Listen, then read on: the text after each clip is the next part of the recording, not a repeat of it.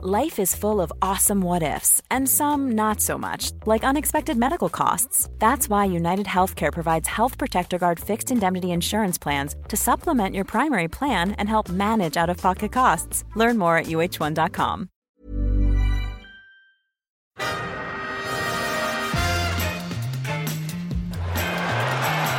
Ahí va a llegar el gol del Arsenal Ozil. Marca Mesut Ozil.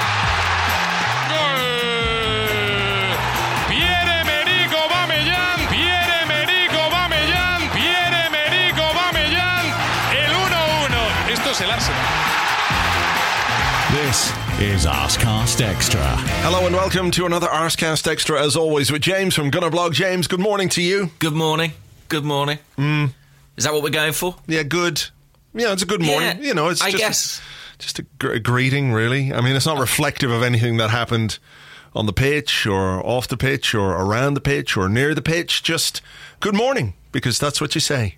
That's very kind of you. It is a good morning. I mean, I've been out already. It looks quite bright and cheery. Oh yeah, Uh, not here, not here. It's uh, we've got we've got the arse end of a hurricane coming in uh, across the country over the the next day or two. Hurricane Lorenzo, apparently.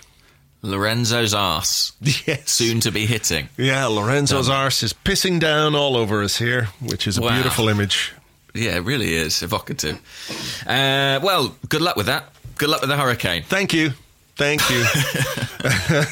uh, I think, you know, uh, the hurricane might be a bit more interesting than the football Arsenal play at this moment in time, but I'm sure that's something we can uh, discuss over the coming however long it takes us to get through this. Um, Well, in the game, they didn't have a shot. No one had a shot, I think, for 29 minutes. So maybe we just don't talk about the football for 29 minutes.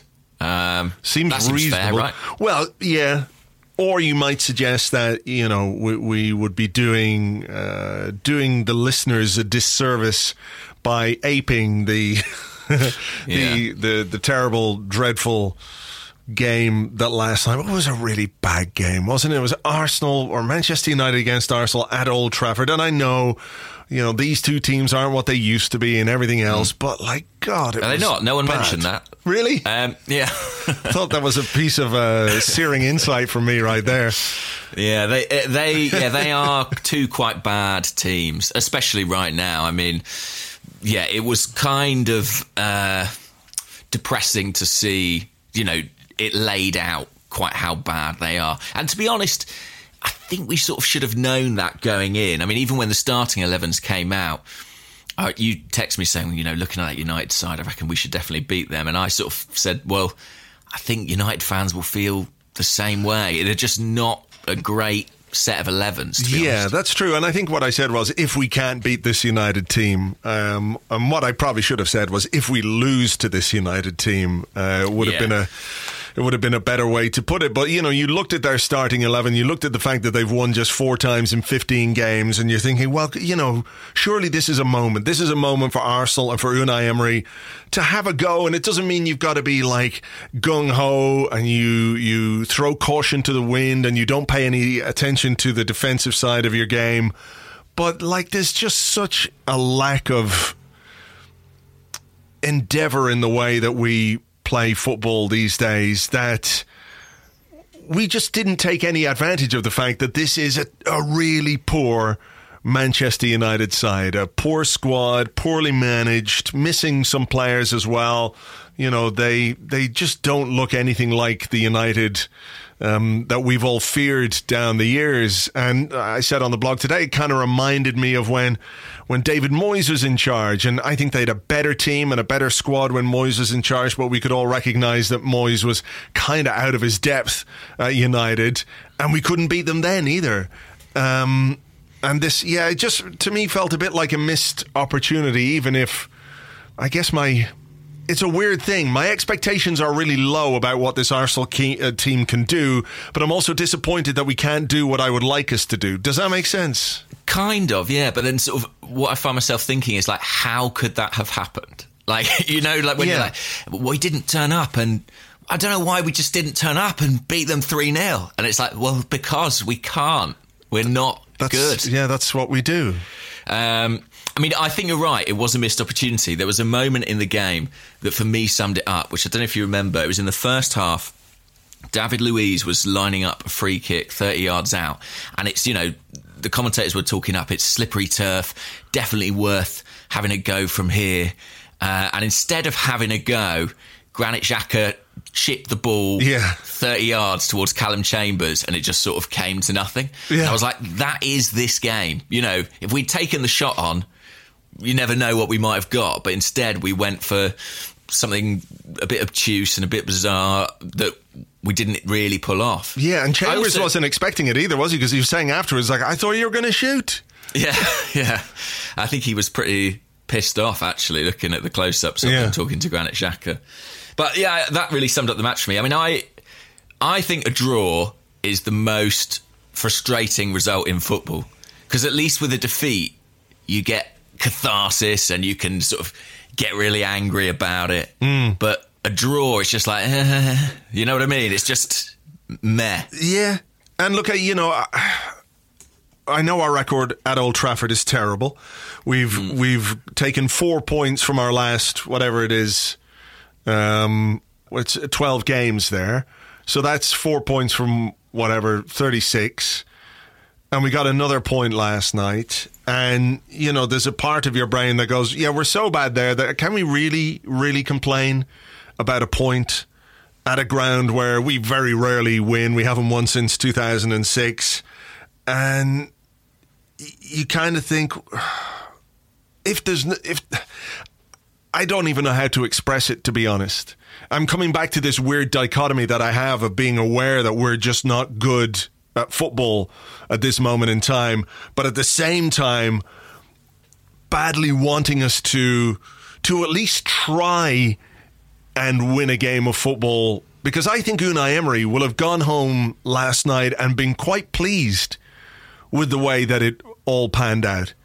Like I think in his little book that he's got, and I'm sure he's got his notes and stuff. What what what do we want from Old Trafford? A, we don't want to lose, so if we get a draw, that's all right. You know, he'll be going, well, okay. You know, nobody really expected us to win. We've got a draw. It's a point away from home at one of the big, uh, one of the big teams, etc., etc. And on hmm. paper, you can look at that result, and in, in isolation, I guess you would say, you know, a point at Old Trafford, generally speaking, is is fine, and acceptable kind of result. But I think in the circumstances and in, in terms of what it would have meant for for the manager and for his team to to take three points, it would have restored a bit of faith, a bit of confidence. Um, you know, watching us go and, and try and win a game would have been interesting and exciting and at least something to get on board with. But you could see that we weren't really trying to win it. I know we had that Saka chance. Um, uh, No, no, they definitely were happy to take a draw. I think uh, in the last twenty minutes, it looked that way to me. You know, certainly the substitutions that we made, um, and just the, the way we were playing the game out. You know, I think that was pretty clear in the last fifteen to twenty minutes. Um, but uh, yeah, I, I can't help but feel like.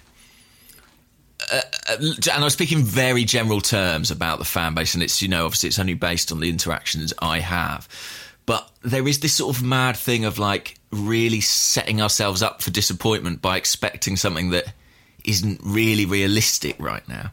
You know, like I feel like going into this game, people are like, well, what we need to do, what would really make me happy, is if we turn up and we attack them with confidence and we win convincingly.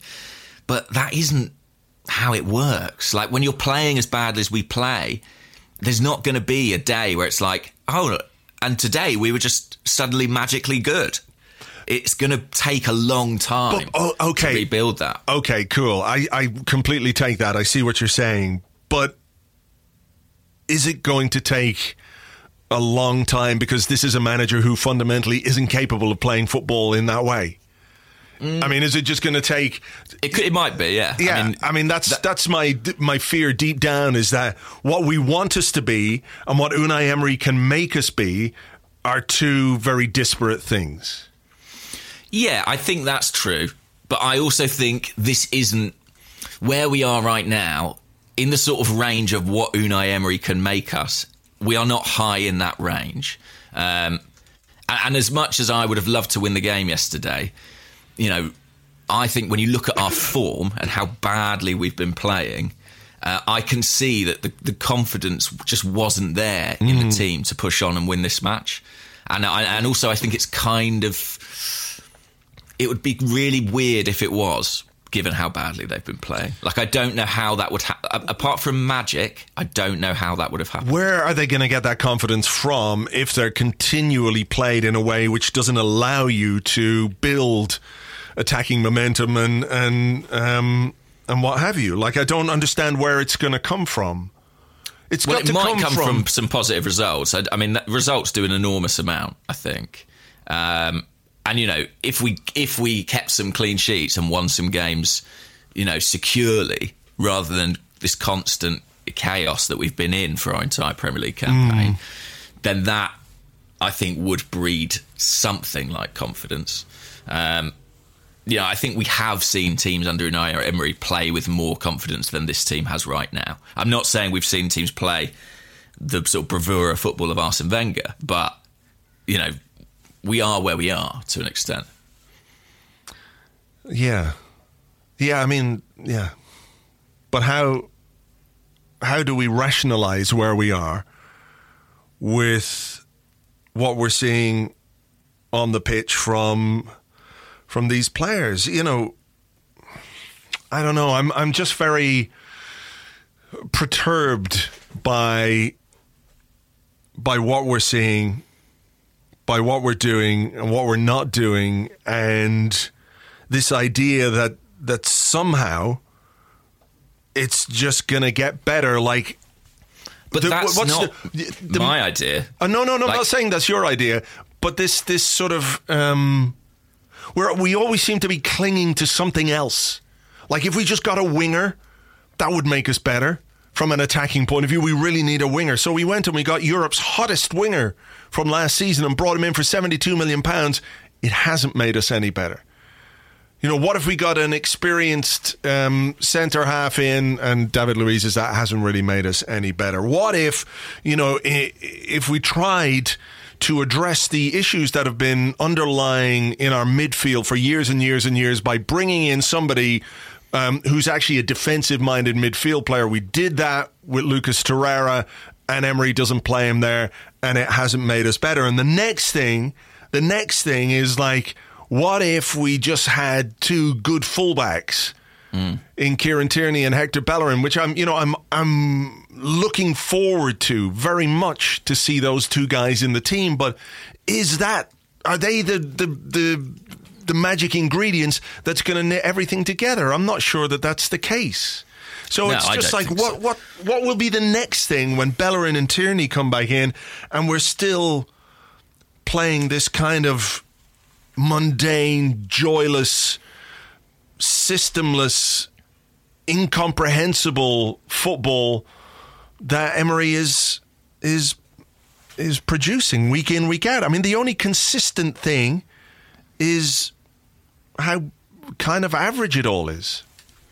Isn't aren't, isn't what you're describing though just uh, the Arsenal fan culture? That thing of oh, we're just one player away. I you know, we did that for we've done that for. 20 years, you know, looked at it and gone like, oh, if we could only get a holding midfielder, if we could only get a centre half, you know, constantly looking to external things, thinking it's that, it's that, it's just that one thing that we need. That's just what fans do, don't it? Isn't it? Yeah, I mean, I don't want to put it on the fans. That's not where I'm I'm going with this, but like I think there were times where we were just like a couple of players away. And then we never got those players. We didn't get them. And then it became clear that the issues weren't just the players or the couple of players that we needed, but you know, they were they were um, deeper issues than that and ultimately it cost Arsene Wenger his job. So I, I think a lot of it's about. I mean, this is. I think a lot of it's about story. I mean, I think basically a, a big swathe of their fa- of the fan base have made their minds up on Emery, and so what happens now is we sort of go into a game and there's this kind of mad faux outrage about things that we already know. Like, I can't believe it. He doesn't like picking Mesut Ozil. The- sky is blue again. Yeah, yeah, Good yeah. lord, what is this? And you know, and like again with the, the thing of like we don't have a discernible style of play. Like I understand it's frustrating, but again, this is people react like this is brand new information. I can't believe it. No, but You know, is, is it not just like there comes a point where you go, I can't fucking like it becomes just too much. well, it, it- what happens is that the glass becomes half full and everything becomes. Or, or half empty, you mean? Sorry, yeah, sorry, that is exactly what I mean. So, just under half full. Let's put it like that. So, everything becomes confirmation of of the negative, and I just think that that's the place that we're sort of in now as a fan base, and it means that every match is like, oh, look what we did wrong this time, um, and I and I understand it. Like, I don't. None of this is to say Unai Emery is a genius and he's going to save Arsenal. It's just I do sort of find it interesting how how angry it's making people. Yeah. Yeah, look, I can I think that I think we like doing that. If I'm honest, But I- okay. think people like doing that. sure it's easier to complain than it is to be constructive in criticism and all that kind of stuff or it's easier to you know give out about the one thing and ignore all the many positive things i just don't see the positive things i don't see too much in the way of positives like i've said this to you and i've said it on the podcast before that if i could see something that i could cling to um, that would give me hope, that would allow me to say, I can see what Emery is trying to do here, and he deserves more time to do it, then I think it would be it would be easier for people. But nobody has any fucking clue what he's trying to do. Nobody has any idea what he wants this team to be beyond a kind of manifestation of his own arch conservatism, which doesn't allow him to to get the best out of some of the players that he has. That's my thing. I just I just think at the very very heart of it this cautiousness with which he a approaches games and b in, with which he manages games you know, I felt almost like the Torreira thing yesterday. He picked Torreira and he couldn't wait to take him off. Really? And when we took Torreira off, United were um, they had more chances. I mean, see again, I think Torreira is an, an instance where I, I think a sort of a slight myth is emerging about Torreira for me, which is that he has ever been this brilliant holding midfield player for us. I'm not sure that's ever been true. Okay, but are we? Is that not something of a a straw man in the sense that I, I don't see too many people saying that he he is this uh, or has been this this incredible defensive midfielder for us. But what we could see last season was a player who, when deployed in that position, brought something different to the team. And I think we all said it that he has brought qualities to the midfield that we need. Now he's being put in a position where he's asked to basically be a support striker. Aubameyang crossing for Torreira. Like, what the fuck is that about? And uh, I, uh, complicit in all of that is the fact that we have this guy as our defensive midfielder who just doesn't convince anybody that that's his best position either in, in Granit Xhaka. Yeah, So- I mean, I, I agree with that. I would, I would, I probably wouldn't pick Xhaka, and I probably would pick Torreira there. But I'm just trying to say that, you know, it's that classic thing of when a player doesn't play, their their ability dramatically goes up, and I, mm. I just feel like around that player particularly, you know, because we we will him to be something. I'm not necessarily convinced that he is. Well, he- I, I'm not. yeah. yeah, I'm not sure that he is quite the player that we, you know, imagine. Maybe not, maybe not, but you know, I think um, For example, like I find it interesting, like with Granit Xhaka, people say, "Oh, he's not a Premier League player. He'd be good in Serie A." And then I look at Torreira and I'm like, "Well, where has he played as a defensive midfielder?" And the answer is Serie A. Mm. And I feel like some of the issues they have might be equitable. maybe, but you know, we don't we don't have the um, what do we? What's the way I want to put this? Like the body of evidence, if you like, that we have with Xhaka um, when it comes to Torreira, because more and more he's becoming a bit part player under Emery and not being played in the position where he played his best football last season. For me, that's that's where we are with that. And you know, midfield remains a, a, a problem for us because um, you know, as we've said lots of times, we, we, we find it hard to control games, and you know, the the old cliche about how that's the engine room uh, is is apt in this in this sense because um, our engine is a bit buckety and all over the place. Um, let's talk about the United goal um, at the end of a very turgid first half, and we have a corner. Our corners and set pieces were really poor all night. Um, they broke. Probably should have scored on the break itself, and then the ball came for for Scott McTominay. You know, um, yeah. Uh, I have an issue with Sokratis on this goal far more than I have an issue with Granit Xhaka. Um, I I think the you know without wanting to um, defend Xhaka too much, I think he's got his problems, and and uh, we we've been over those time and time again. I genuinely think he's trying to head the ball away, and it takes a deflection and it whizzes past him, and it's only five or six yards away from him anyway. So I'm not quite sure uh, what what reflexes people expect any any human being to have in, in those circumstances. So I don't really have an issue so much with Xhaka as I do with Sokratis, who I thought tried to make himself small and ultimately contributed to to the ball hitting the back of the net. Yeah, I've got no issue with Xhaka at all. I saw a crazy thing on Twitter this morning. A guy tweeted me saying, "How could he not have anticipated the deflection?" I was like, uh, I don't. I mean, because he's not Superman. Uh, yeah, I, look, he's he's trying to get a block on it. It takes a nick away from his head. He almost gets on it anyway.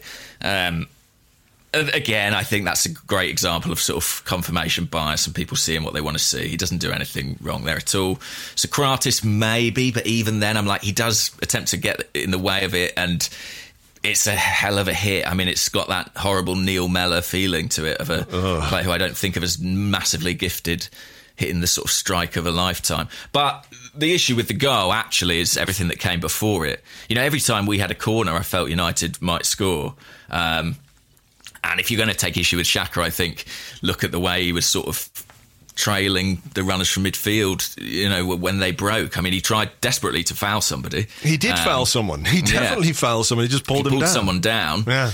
and absolutely got away with it. Um, and actually, like by the time he got back into the penalty box, he was knackered, so he was quite slow, sort of getting out to stuff. But yeah, I don't think there was any cowardice or attempt to hide from the ball from Xhaka. I thought he, I actually thought he had uh, a really difficult night for Mm. lots of reasons, but I don't think that was one.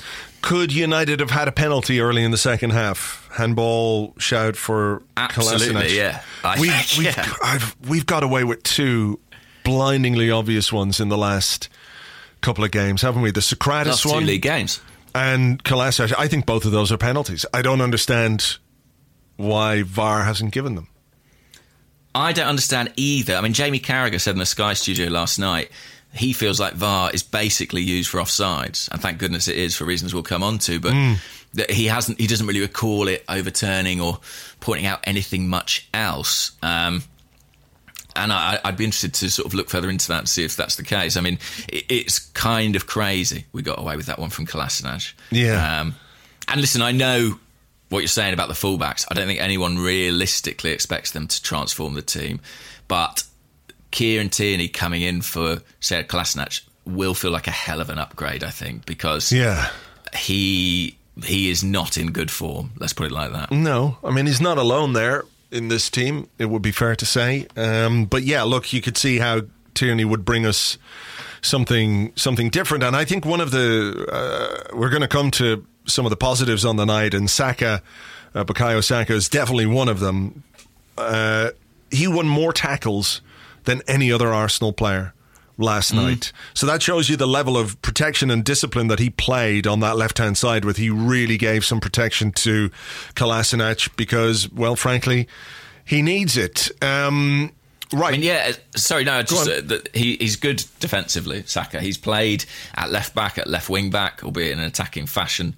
And I think you know this isn't really a compliment right now, but I think that makes him a very Unai Emery player. He's someone who really does go both directions. He's got a bit of defensive uh, mindedness to his game. But yeah, very good going forward as well. Um, okay, so then we score a goal, uh, capitalise on a Manchester United mistake. Um, I can't. It's how all our goals come this season, for the most part. They're all in transition. So depending on how you read it, either is that thi- true? pretty much a lot of them are. I mean, uh, uh, you know, it's often a concession. You know, think of Maitland Niles on the opening day, stealing it from Newcastle. There, apart from the cup games, a lot of our goals have been like that. Now, either that's because we don't create other chances, uh, which I think there's a lot of merit in that argument. Um, alternatively, I think Tim Stillman wrote a piece about how Unai Emery might be trying to sort of transform Arsenal into a sort of you know transition team. I think you know that might be the case. To me, it just speaks to a team who don't really dominate possession.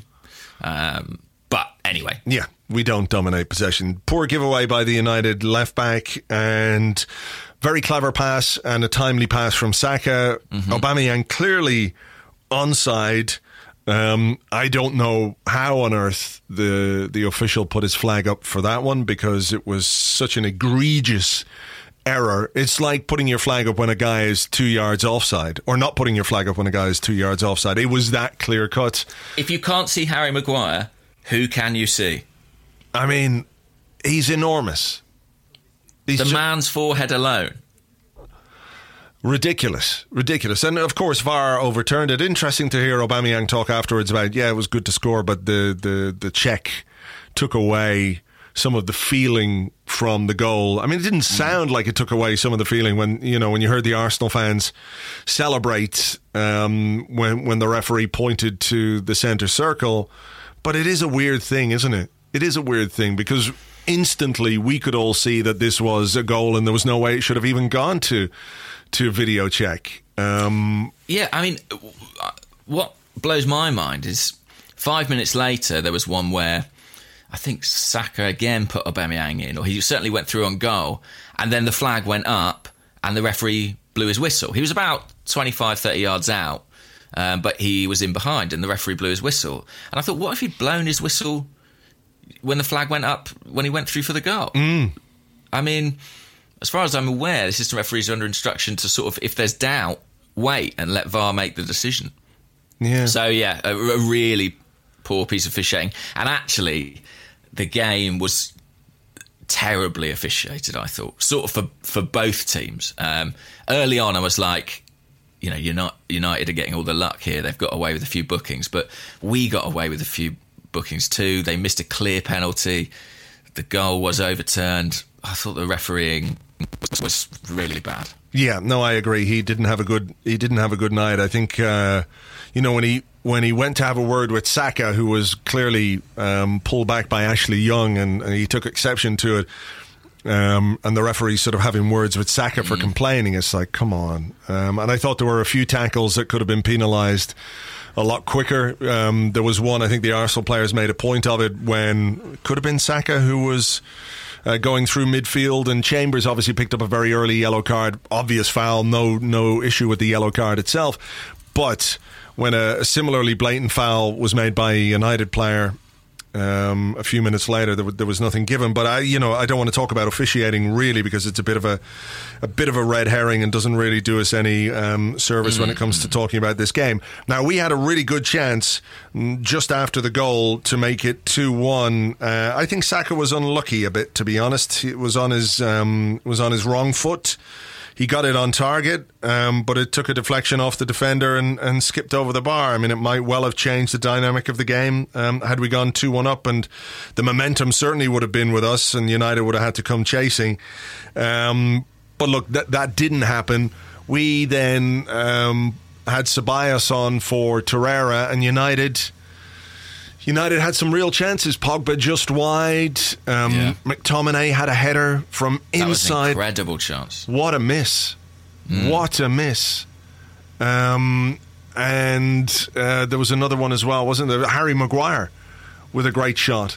Um, yeah. Yeah, I mean, it's interesting because our defensive record from set pieces isn't bad over the past 15 months or so, but we really did look uh, stretched. I felt every time they had a corner or a free kick. I mean, there was one, wasn't there, where Guendouzi was left marking Maguire at the back post, and it's just such a mismatch. Yeah. Uh, I mean, I know Maguire's good in the air. I know he's a threat, but we really didn't deal with it uh, very well on the night. So you know, having gone one-one at a, ha- with half an hour to play, um, were you in any way surprised by our lack of ambition? Maybe is the wrong word, but you know, th- there didn't seem to be after the Saka chance. We didn't really, we didn't really do anything to trouble United. A couple of couple of bits um, laid on, but Yeah, I, I think a lot of it. Well, the Ceballos introduction felt necessary because you know we didn't really have that connection between midfield and attack, which is an increasingly common problem with this team. Um, but I do wonder if you know maybe Torreira was the wrong player to remove. I know a lot of people would have pointed to Xhaka because it, it was interesting. As soon as we brought Ceballos on, actually United were getting at our back four Yeah. much more regularly, uh, and that I think sort of informed the final twenty minutes. It was almost like having brought Ceballos on, we had to rebalance, and that led to the introduction of you know Nelson of Willock, uh, and by the end, you know, it was sort of a four. A four-five-one. I really think we were just seeing it out. I mean, there was a little. We had that late, late free kick, didn't we, in stoppage time? But I think another issue with the game was quite how bad our set piece delivery was throughout. Oh God, yeah, really bad. Hmm. Consistently throughout the the corners, the set pieces. I mean, I thought they were supposed to be working on stuff like that on the training ground. Whoever's in charge of set pieces needs a good root in the hole. To be honest, Yeah, I mean, there were sort of those quite bad ones from Reiss Nelson that almost turned out all right because he fa- he found Granit Xhaka at the near post like twice in Yeah. uh, thirty seconds. But you know, he's not necessarily the guy you'd want it falling to in that situation. Yeah. I'm just having a look now, seeing um, how if seeing if I can find out how many corners we actually had. I can't bring it up right in front of me, but it was a lot. It was enough, and we didn't really provide much of a threat from No. any of them. Uh, seven corners in the game we had, so yeah, I don't think too many of them were too dangerous. is that your washing machine on spin cycle in the background? It's a cement mixer. oh, out the window. No, no, in the kitchen. No, yeah, yeah, out the window. Just mixing up some cement for breakfast. Uh, exactly. Gonna have a lovely I've run out of porridge. cement omelette. Uh, yeah, I, it's a big old cement mixer out there. I don't think it's going anywhere in a hurry. I'm afraid. Okay, not to worry. Not to worry. Oh, angle grinders as well. That's just what we need. Oh no, that's a motorbike. Um, so look, uh, before we sort of do a, a recap of you know the the overall game itself, a couple of the positives. I thought Matteo Guendouzi was really good, um, doing his best to to make something happen. Um, I thought defensively he was very very good, very switched on. Um, won a lot of free kicks in kind of important areas for us by by just being there and, and reading the game and getting his body in the way and, and what have you. So I thought that was good. Um, Aubameyang, of course, his finish was was fantastic. Um, Saka, I, you know, he, he's 18. He's got a lot to learn, but you can see the raw ingredients are really there. And I think Chambers and, and Leno deserve some props as well on the night. Yeah. Chambers, in particular, you know, I have the, the 10 minute yellow card thing. I was thinking, oh my God, this could be like, you know, Jefferson Montero reaming him Absolutely. at right back. That's what I was thinking. And, you know, to his credit, he didn't let himself get exposed. Um, maybe he was protected uh, as well, but I thought he dealt with that yellow card pretty well. Yeah, he dealt with it really well. He managed the game very smartly. You know, stepped off his man when he had to.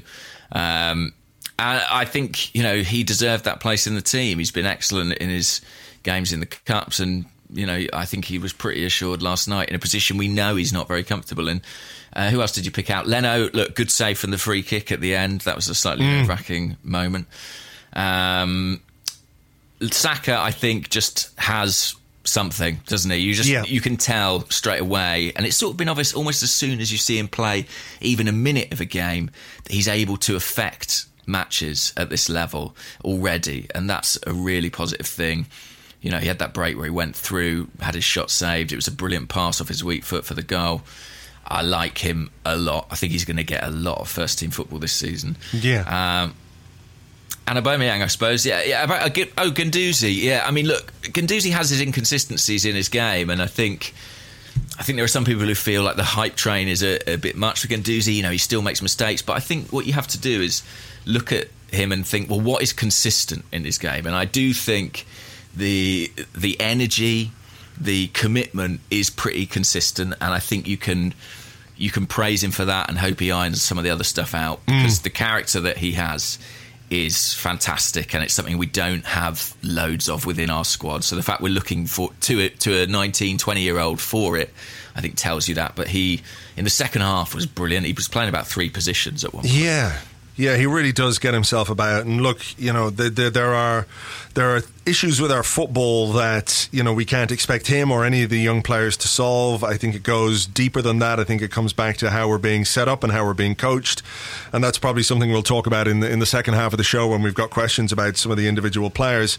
But I, you know, I just like the character. I like what he tries to do. I don't always think he does it as well as we might like, but he is still mm. only 20 years of age. Um, and you know, we're looking at a 20 year old, an 18 year old. Again, I thought Willock when he came on uh, had a good impact. You know, defensively, he was back uh, doing his job late on when when we needed him to be there.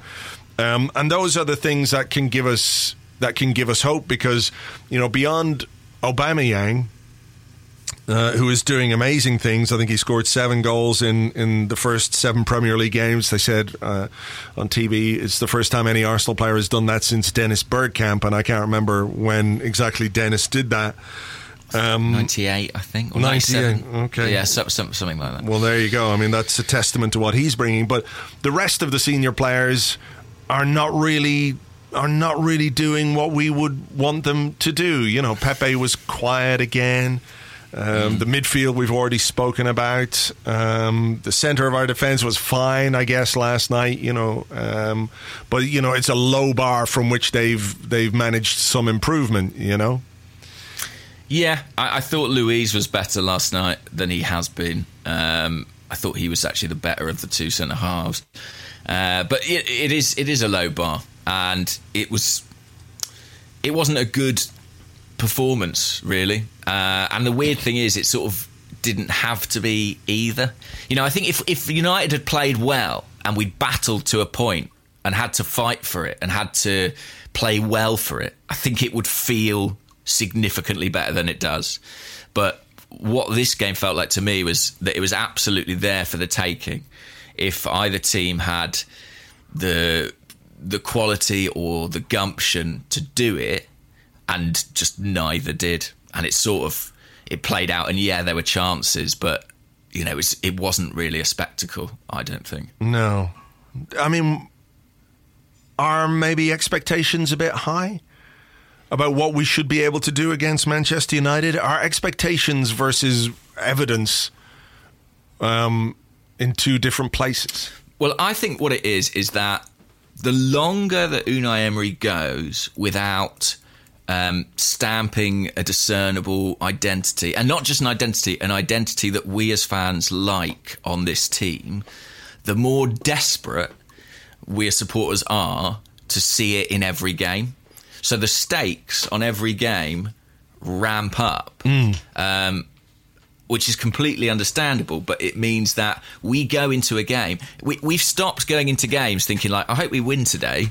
We go into games thinking, I hope we win, and I hope the fluid arsenal of my dreams are reborn.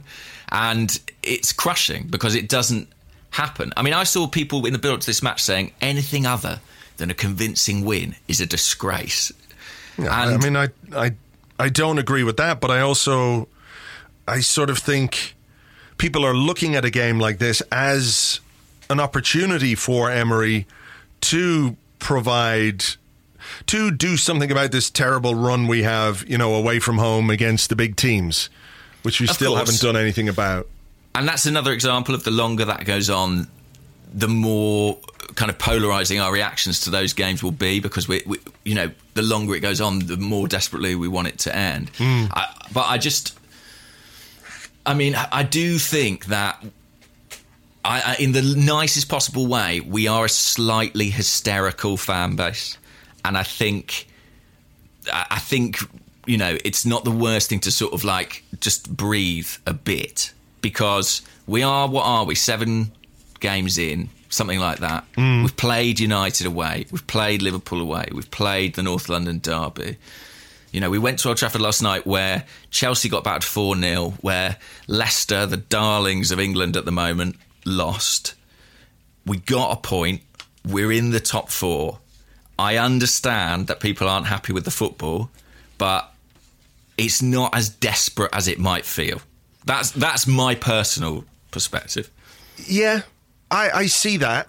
I absolutely see that. And it makes all kinds of logical, credible sense when you lay it out exactly like that.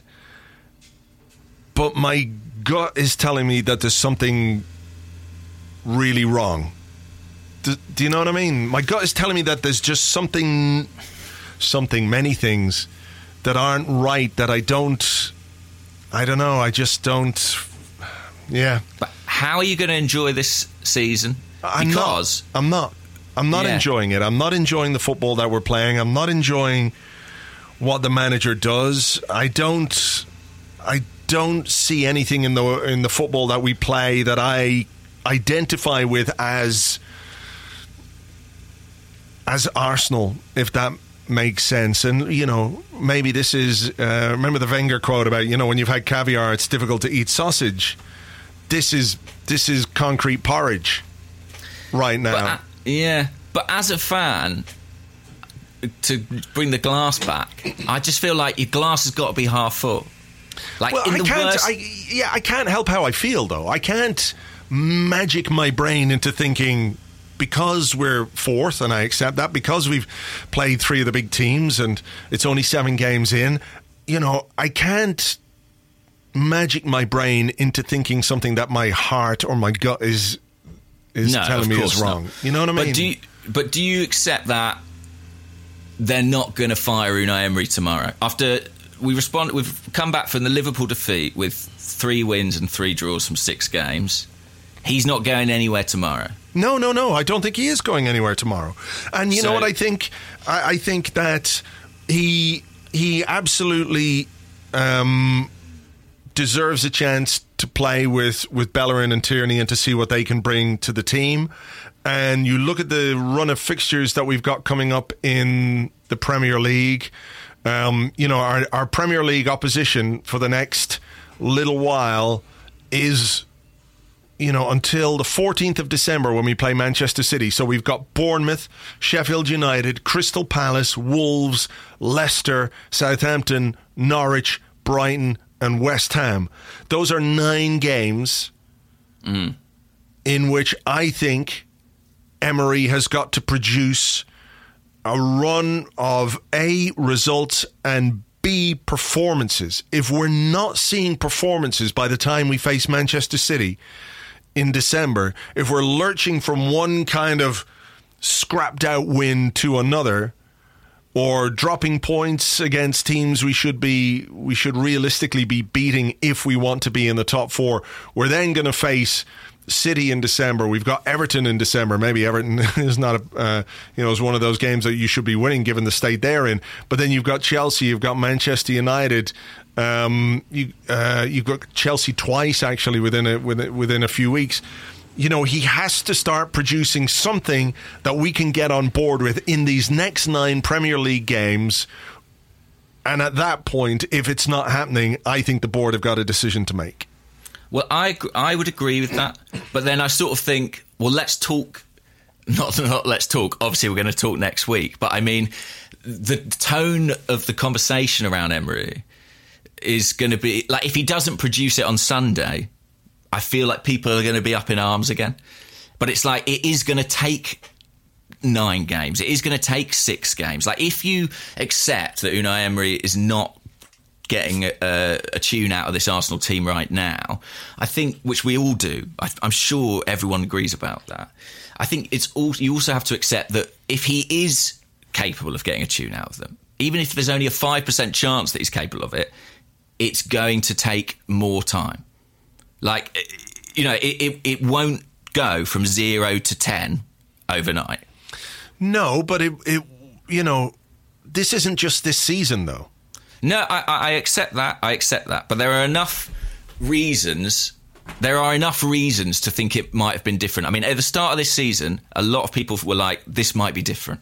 Yeah, yeah, because yeah. We've got new players, new fullbacks, whatever you want to name. You know, so I, I, I think it is.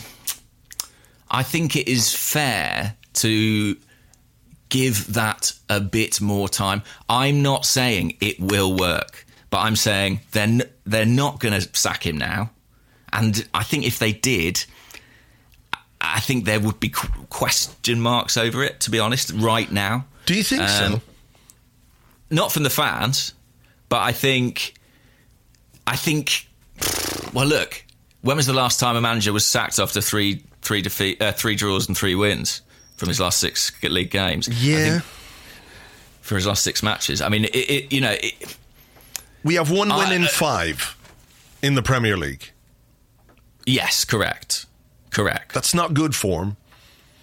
Um, it's not good form, but I mean, the fixtures are a bit of a factor in that. would yes, I agree.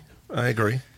I mean, in those five games, you've got three of the top six, two away from home. Um, so I don't know. I mean, there is a big part of me that's like, of course, I understand. Like this team are not playing well. Like uh, you know, nobody can sit here and make that case. Um, and that I, I have already said many times on this show, I don't think that Unai Emery will ultimately succeed in the terms that we want him to. But I'm an optimist. Well, okay. So if you say he won't succeed in the terms that we want him to, what are those terms? Getting us into the top four. That's that's where that's who. I mean, he. I think he probably will do that. I don't think that's what people want anymore. That's, I all, don't think that's that's all. That's want. all I want for this season. Oh. I'm, I'm realistic enough to think that a top four finish would be a successful season for I the club. I don't believe you though, because we're fourth now, and you're so sad. But I, I'm, I'm. We're fourth now, but uh, you know the way that we're playing makes me think that we probably won't be fourth. really? Look at the of competition, though. Look at the competition. I mean, I know it's not a good reason to be fourth or to get in the top four, but But that feels to me like we're we're we're we're looking for or uh, expecting external factors to be the deciding thing in this, rather than rather than. I mean, I, I get it. Like I look at United, they're they're bad. Chelsea, kind of. Um, in, in a strange situation, given Lampard's taken over, but you know, Spurs dodgy. I know. I see it all. I see those issues but I don't feel like we're being coached or set up in a way that will maximize our chances of taking advantage of that. no. I mean, obviously, if we had a be- if we had a better manager, we'd have a better chance of getting in the top four. No, I, you know, of course, but I think I think you're kidding yourself, Andrew, that what you want is to be in the top four. I think you want to be in the top four playing nice football that makes you feel Arsenally. Okay, That's, what you really want. That's kind of what I want, yeah. But I also think those two things can kind of go hand in hand. That I think if you play good, attractive football, you increase your chances of winning games and therefore finishing in the top four. Conversely, Mm, Yeah, but there are, conversely, there are plenty of teams who don't play attractive football and win a lot of games. There's, there's plenty of teams out there doing that. Uh, it, it, you know, we like Liverpool, I- like Man City, like even dare I say when you know they're they're on their game, Tottenham to an extent, they play good football. I don't know about Spurs playing. No, I know at the moment they're in they're in they're in uh, even at their best. I mean, to me, they are they are what a good Emery team would look like. Spurs, and and I don't I don't find it particularly exciting, but. I agree with you, of course, about, about Liverpool and City. Mm. I, there's more than way, one way to skin a cat, is what I'm saying. I just, yeah, I, I don't know. I think that um, it's nothing I've seen makes me think we won't get top four. I have, I have to say that honestly. Okay. Okay. I mean, I I, uh, I could say um, what I saw at Watford makes me doubt very much whether we'll finish in the top four. I would Oh, say there are things that I have seen that make me very worried about our ability to finish in the top four. I think there are team selections and formation decisions and system decisions that make me very worried about our ability to finish in the top four. I see individual players struggling that make me worry about our ability to finish in the top four. I see a striker who is absolutely keeping us um, above water with goals that he is kind of producing out of nothing because he's not getting the kind of service that a world class striker like Pierre Emerick Aubameyang should get. Those are the things that make me worry about the top four. It's not just not just the way we play it at Old Trafford or anything like that. I just don't I don't see how it's going to get much better this season with the caveats of Bellerin and Tierney and Holding coming back to, you know, immediately provide the, the glue that binds us all together and turns us into an amazing team. I just don't see how it's not going to be just more of this week in, week out. And inevitably, when you don't create as many chances as you should, when you give up as many chances as we do, there'll be an equalization in terms of results. Maybe we're seeing it at the moment, but I just I don't share your your optimism on this one. And I hope you're Yeah. right. Don't get me wrong. I hope you're right. No, I mean the case you make is very good. Like you know, to say I don't see, to say what I said. What did I say? I said I d nothing I see makes me worry we won't get top four. That I don't think that's fair or right. I think what I mean is I still think we're in with a very good shot. Let, let me let me put it like that. Okay. Uh, you know, of course, I see. You know, every time a team concedes a goal, you see things you're like, oh no, that's not good. But I feel sorry for you, and not in a horrible way. I just feel like this is going to be horrible for you. How I, I I really do feel like that. Like every game is going to be like, oh no, we're still Shit. this team. Yeah. and I don't know how you're going to survive talking about this team, writing about this team. Because I sort of think a fundamental component of being a fan is is that kind of mad optimism that it might get better. Or that, like, you know, that you tomorrow is another game. Yeah. Like I, I feel like mm, I want us to be better, and I want to. You know, I, I look for the positives in what we do. I do try, and I try and highlight them when I see them. But I feel like they're sort of more individual than collective.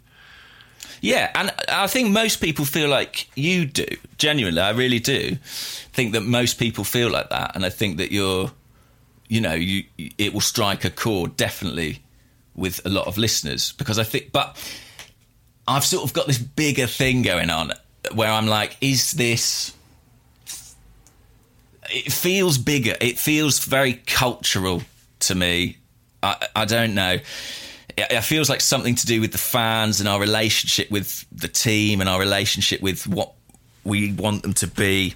I think we're going through something quite weird as a club. Yeah, yeah, I, I, I tend to agree with that because we, you know we haven't been used to change. But I think when Emery came in, there was genuine, um, what's the word I'm looking for? People were kind of behind it because Yeah, they there was a were saying, yeah, they were going, okay, here's a guy who says he's going to do this, this, and this. That would be great if he did that. Um, and he can make us more tactically astute in the big games. And I kind of see the weird, um, you know, this this issue we had with with Arsene Wenger, where we go to Old Trafford and play our own way and get hammered. Mm. That wasn't nice. I'm not saying that was nice. And we have a manager who has gone there to get a draw, and he's got a draw. So why are we complaining about that? You know, I do see that side of things, mm. but I just it's like a a nagging it's just there. It's sort of a thing in the pit of your stomach where you go this isn't this isn't right. And this isn't right in the context of what I think we should be able to achieve this season. Not that I'm you know saying is is Emery the guy who's going to win us the title? No he's never going to be that guy. But is he is he the guy who is going to get us into the top four. And for a long part of last season, I thought that was the case. And then we blew it at the end of last season, and, and we're we're kind of in a not quite a similar funk, but we're in a. We're ju- I just don't. I'm not convinced. I'm not convinced by what he's doing or how he's doing it, and I think, um, yeah, I'm I'm open to being convinced. Let me say that, but um, actually, Yeah, I, I don't uh, know if that's. the I don't know if you are. I don't know if you are. I think you might. I think you've made your mind up, which is fine, Hmm. and I think a lot of people have. But I think you have made your mind up, and it, and I think that inevitably that informs how you perceive everything. Yeah. Uh, and and and I don't think the club will have made their mind up, um, and so it's going to be a slightly torturous wait, I suspect. Well, look, you know, if we go on these nine games and we start playing good football and we win well and we will, we win convincingly, you know, I'm on board. Oh no. I'll be I'll be sad. I'll be sad then. That'll be my turn. I'll be like, well, oh, I prefer being the minority.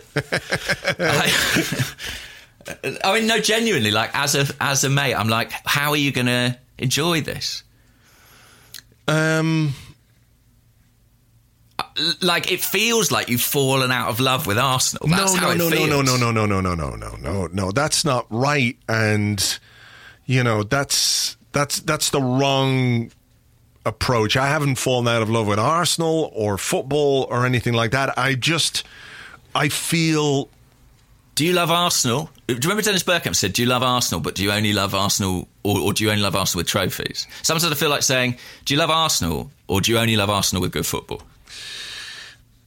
I feel like I can't connect. That was good. What I said then. That was good. actually. Yeah. but it's it's it's not so much that I just feel like I can't connect, and I want to, because I look at the squad and I find things in it. I like I love Aubameyang. I love the emergence of Saka and Joe Willock. is great, I love that. I love that we've got Bellerin and Tierney coming in because I can see how two fullbacks will help us. I love that we've got a good goalkeeper. The centre of our defence remains a bit of a clusterfuck, and you know that's a personal issue for me. But we've got Rob Holding coming back. Maybe he can do that. You know, I, I just find it hard to connect with what's happening. I want to. And it's not about like falling out of love with Arsenal, but it's it's just an inability to to either understand or get behind what this manager is doing. It's like it's like liking music, mm. loving music, and then some guy comes along and gets on the piano and goes and you're going, "What's that? What's that?" Jazz or something. It sounds like. Yeah, Yeah. of course. I understand. There's subjectivity within it. Mm. Uh, what, uh, among all the positives that you listed there, the young players, Aubameyang, Mm. how highly do things like um, Raul, Edu, Per, how highly do those things rank in the sort of list of positives? Um, I'm cautiously positive about that. I mean, I think we we look at the the behind the scenes stuff, and and because it's new and because it's fresh, and because it's sort of had a. This is like the second iteration of that. that. is, yeah. You know what I mean? So the Gazidis, Mislintat, Raul trio didn't work. So now we've gone a different direction, and uh, you know I think clearly Mertesacker a really smart bloke. Edu, uh, smart guy. I, I, I am that that gives me a kind of comfort blanket in a way because I read your I read your piece in the Athletic mm. this morning where you're talking to Mertesacker, talking Mertesacker's talking about you know what what do we what is the Arsenal way, mm. and this way is not what he considers the Arsenal way. Right, what we're doing right now is not what we, what he considers the Arsenal way in terms of of the way that uh, you know he sees the team playing and being successful. Yeah. So Uh, I yeah. feel like if that Arsenal way is, you know, if there's a consensus among that that executive committee, then I feel like if we're not seeing that, then they won't be slow to make a change. Yeah, and I suppose where I'm going with it is to sort of say because I know a lot of fans kind of have made their mind up about Emery or are sort of very disenchanted with him. And if you are looking for hope or you are looking for optimism, you might as well put it in the people above and around him because they're going to be here longer than him. Almost whatever happens, mm. even if he turns it round, they're probably going to be here longer than he is. And I think that Arsenal have really good people working there now, and Per certainly is one, but I think there are others too. And I know we've got high hopes for Edu, and we don't necessarily know that much about him yet, but those are Arsenal people, and those are people that we can identify with, we can believe in, we can get on board with, and even if you're not enjoying it under Emery, even if it feels like the team is sort of stagnant and not progressing, I do think in the last year, two years, we have made a lot of ground as a club. And if if, if you're looking for somewhere to find optimism, I would find optimism in that. But um, and part of that might be making a change, you know. And when that comes, that will be their change, and it won't be Gazidis' change. It will be theirs, and that will be interesting. It will. This has been a pretty heavy. Uh, I think it's good though, half. honestly, I, because I, if I was listening to it, I was thinking about this. I was like, if I was listening, you know, I don't know. I I, I, I I think people I think people will identify with it. Maybe I'll be wrong, and we'll get loads of feedback being like, I stopped listening to that after ten minutes. It was too depressing.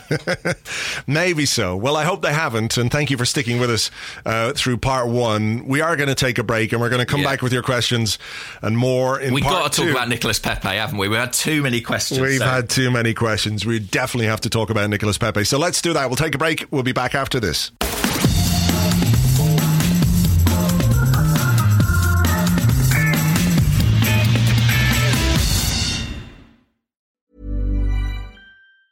If you thought the only way to get a more defined jawline with natural looking results was through surgery, think again. Juvederm Volux XC is a non surgical injectable gel filler that improves moderate to severe loss of jawline definition and can help you achieve natural looking results with little downtime. Even better, this improved definition lasts up to one year with optimal treatment. No maintenance required. Improve jawline definition for a smooth, sculpted look with Juvederm Volux XC. For important safety information and to find a licensed specialist, visit juvederm.com. That's J U V E D E R M.com. Not for people with severe allergic reactions, allergies to lidocaine, or the proteins used in Juvederm. Common side effects include injection site redness, swelling, pain, tenderness, firmness, lumps, bumps, bruising, discoloration, or itching. There's a risk of unintentional injection into a blood vessel, which can cause vision abnormalities, blindness, stroke, temporary scabs, or scarring. Talk to a licensed specialist to find out if it's right for you.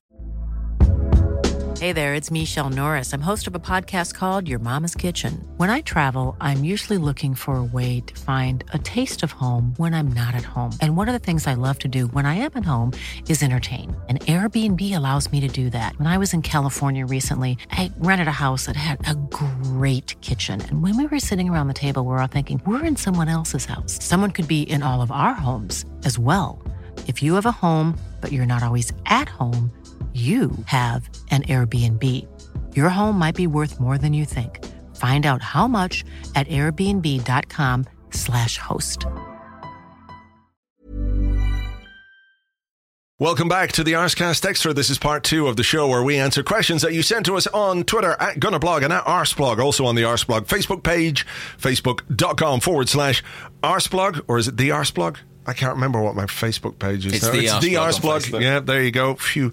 Uh, and also on the Arseblog Patreon members Discord server, which you get access to if you are an Arseblog member on Patreon. Before we get into the questions, just to remind you that our uh, mobile apps for iOS and for Android have been updated in the last little while. The Android app came out, and we've got a few little tweaks to make on that as well.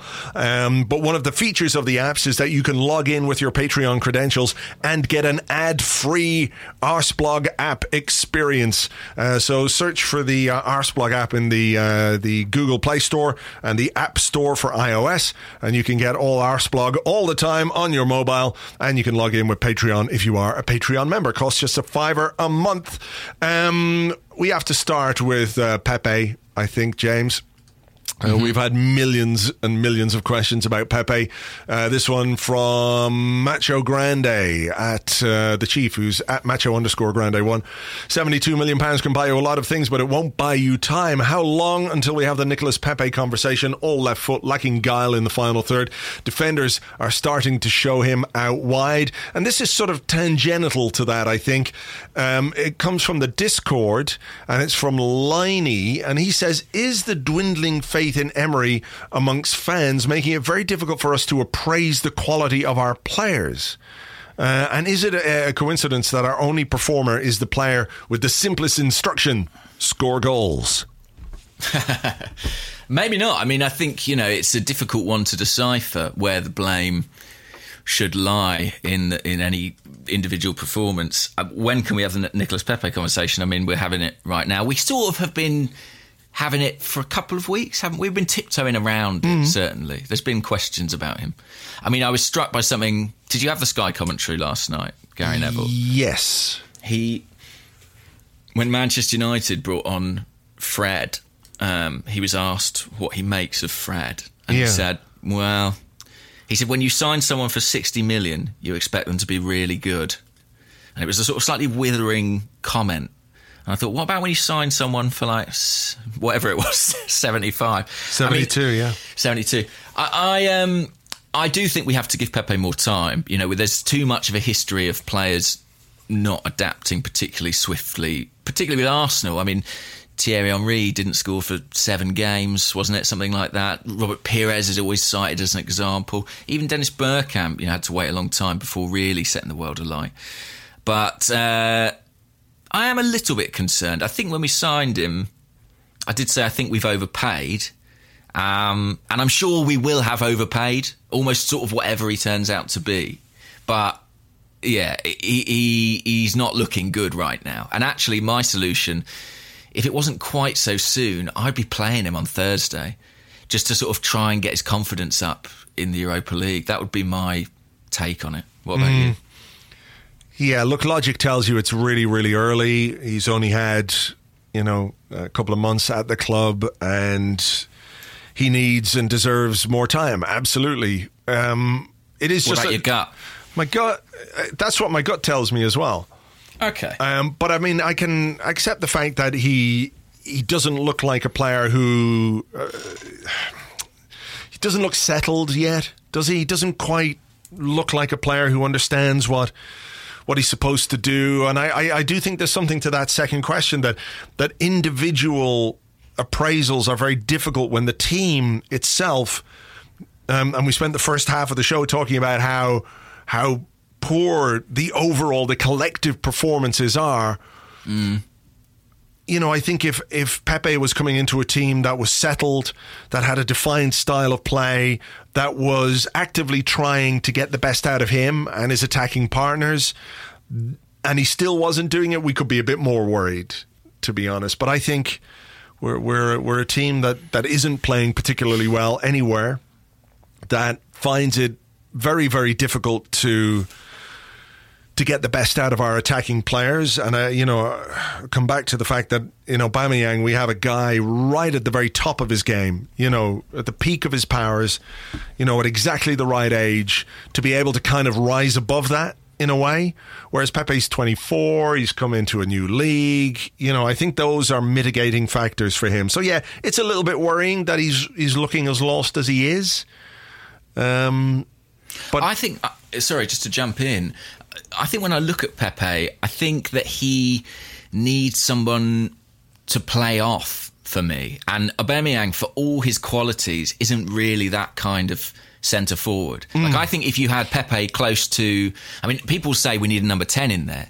Um, you know, be that Ceballos, be that Mesut Ozil, and I think that probably would help Pepe. But I think if you got Pepe close to someone like Alexandre Lacazette, I think he would actually look better because it's someone who he can sort of give and go with, you know? Yeah. Um, someone who can hold the ball and, and be a bit of a fulcrum for him to operate off. I think in Aubameyang and Pepe, you've kind of got two runners there, um, but without one who's sort of a natural supplier. Yeah, I mean, we, we uh, wasn't a question um, so much as a statement from Tom Hall, who's at Tom Hall Travel, who says Pepe could do with Ozil playing for him, um, and I can see the I can see the logic of that. That he needs, you know, he's being asked to to kind of create his own chances rather than. Um, you know, having somebody who can provide him with with balls into space. Um, you know, we can use his his pace and his ability on the break. Um, like I, I don't know what we're trying to do with Pepe exactly, other than give him the ball out on the right hand side and expect him to beat three or four players and score a wonder goal. That appears to be as much as we're we're asking him to do. So are we playing? Are we playing in a way which gets the best out of him? I'm not sure that we are. Um, so I, I'm think it sure comes he's back been to that. Especially bad either. Um, I think he's sort of been bad relative to his price tag, uh, but I'm not sure he's been like really poor in any game. I think you know he could have done. He, wasn't good. He wasn't good at all against United, but in other games he's kind of been fine. It's just that fine doesn't feel like enough. It seems to me. Yeah. Um, and I think that's reasonable when you pay that much amount of money for somebody.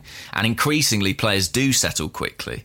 You know, uh, you know, s- I th- who am I trying to think of? Someone like Sadio Mane, someone like Mo Salah. Yeah, but Ma- Mane had them. like Mane had a few seasons in the Premier League though with with Southampton before he went to Liverpool.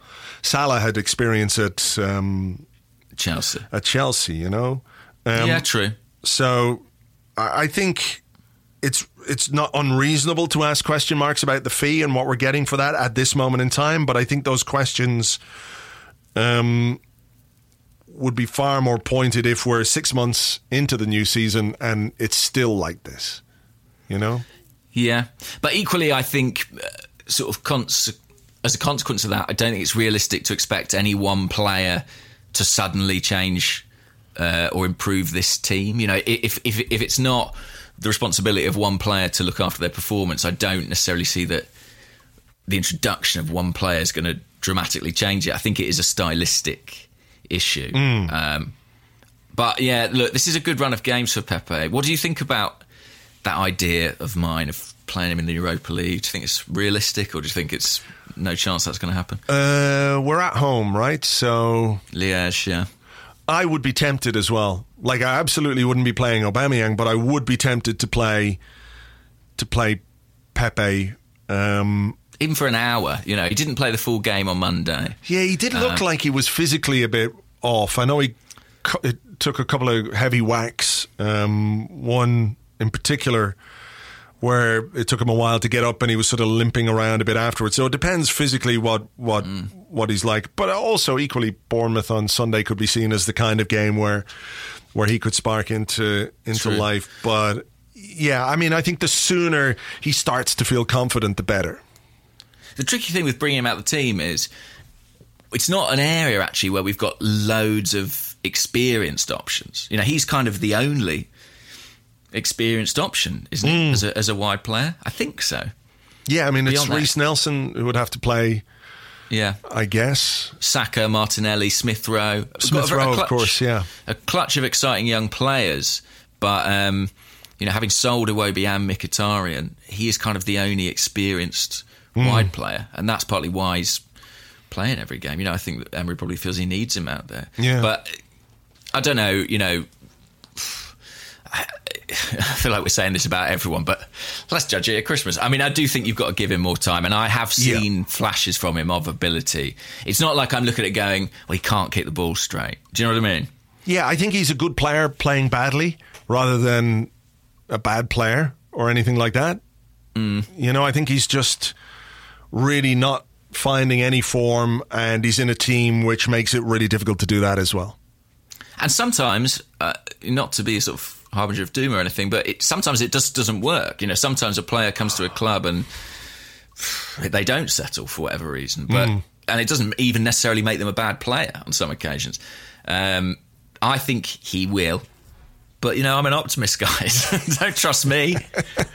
I'm, I'm an idiot. Um, this question comes from Hexenio, and it sort of touches on the slightly the ideological discussion we had earlier.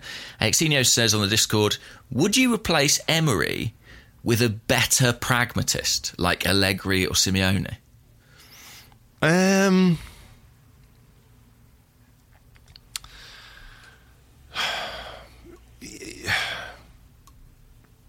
the word better is interesting. Mm. Because if it is better, then yes. You know? I think everyone would agree Simeone is a, a better prag- a better and more pragmatic manager than Emery. For example, if we use him as an example, Yeah. Yeah. Um, would that be, be- would that be sort of like subjectively better? yeah, I, th- I think it probably would, but it depends what you want Arsenal to be and what you want, what kind of football you want the team to play. Um, you know, yeah. Why not? Why not? Go for it. Go for it. I mean, it's not going to happen. Certainly, Simeone's not going to happen. Allegri, you know, is free and easy at this moment in time. Whether Arsenal are interested in him or, or anything else remains y- to be I mean- seen. But when you talk about the manager, a lot of what accelerates people's desire to get rid of somebody is when there's the right candidate available. You know, we sort of saw it with was it Brendan Rodgers and then Jurgen Klopp coming in. Is Allegri a manager of the sort of caliber and standing and quality that makes you feel do it, make the change. He's available now. He might not be in six months, kind of thing.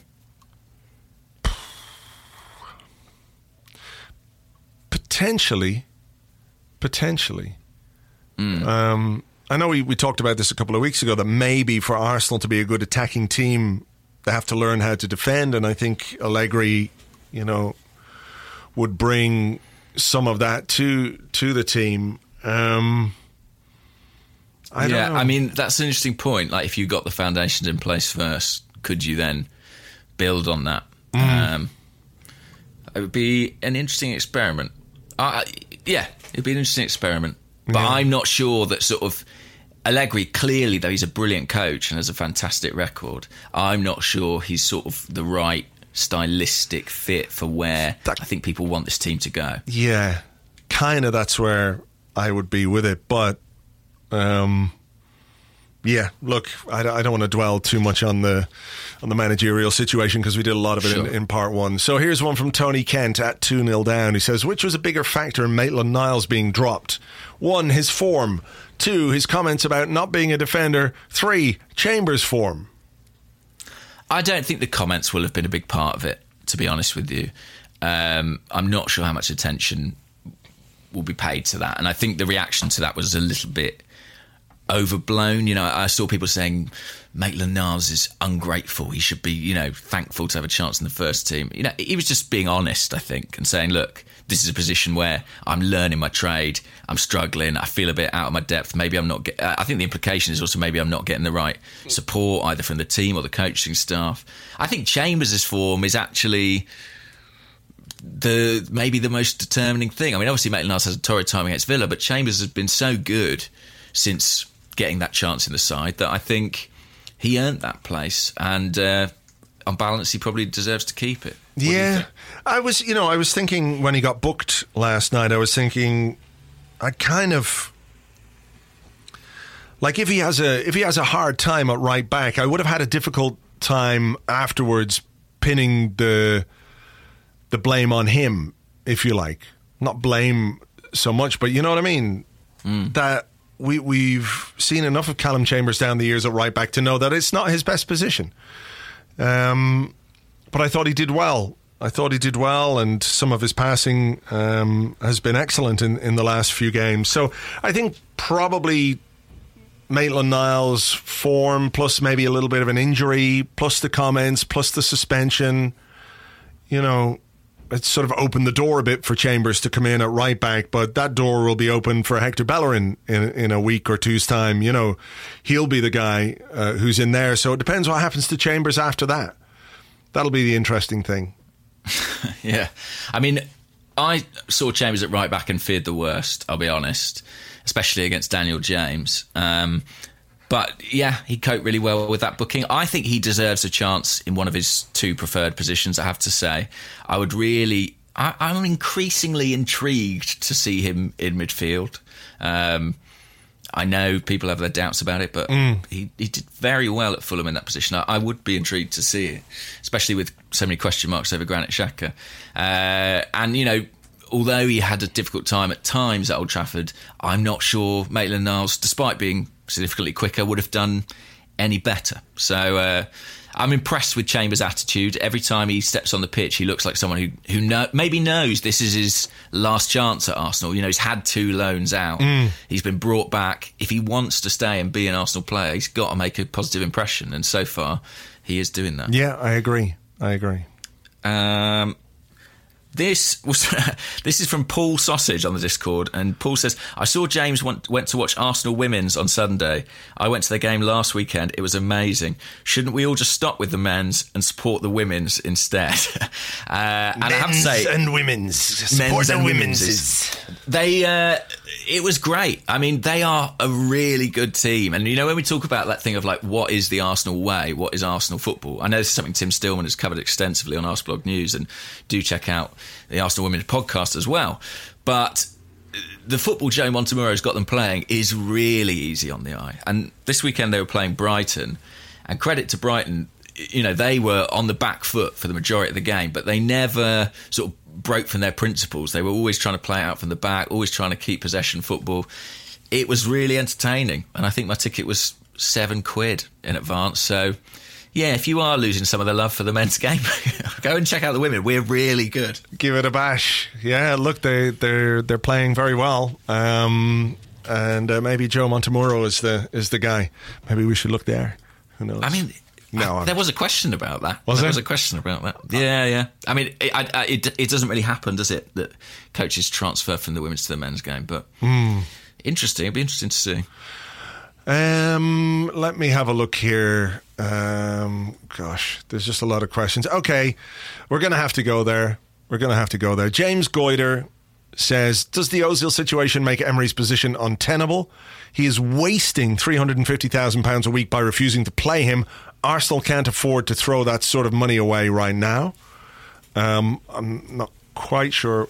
Um, I agree with that in terms of the money. Obviously, it's a big waste, but um, Shadi Awada, who's at Shadi, Shadi AFC 14, says Ozil left out again. Do you think Raul and Edu are okay with having your highest paid player not playing? Surely they discussed this with Emery.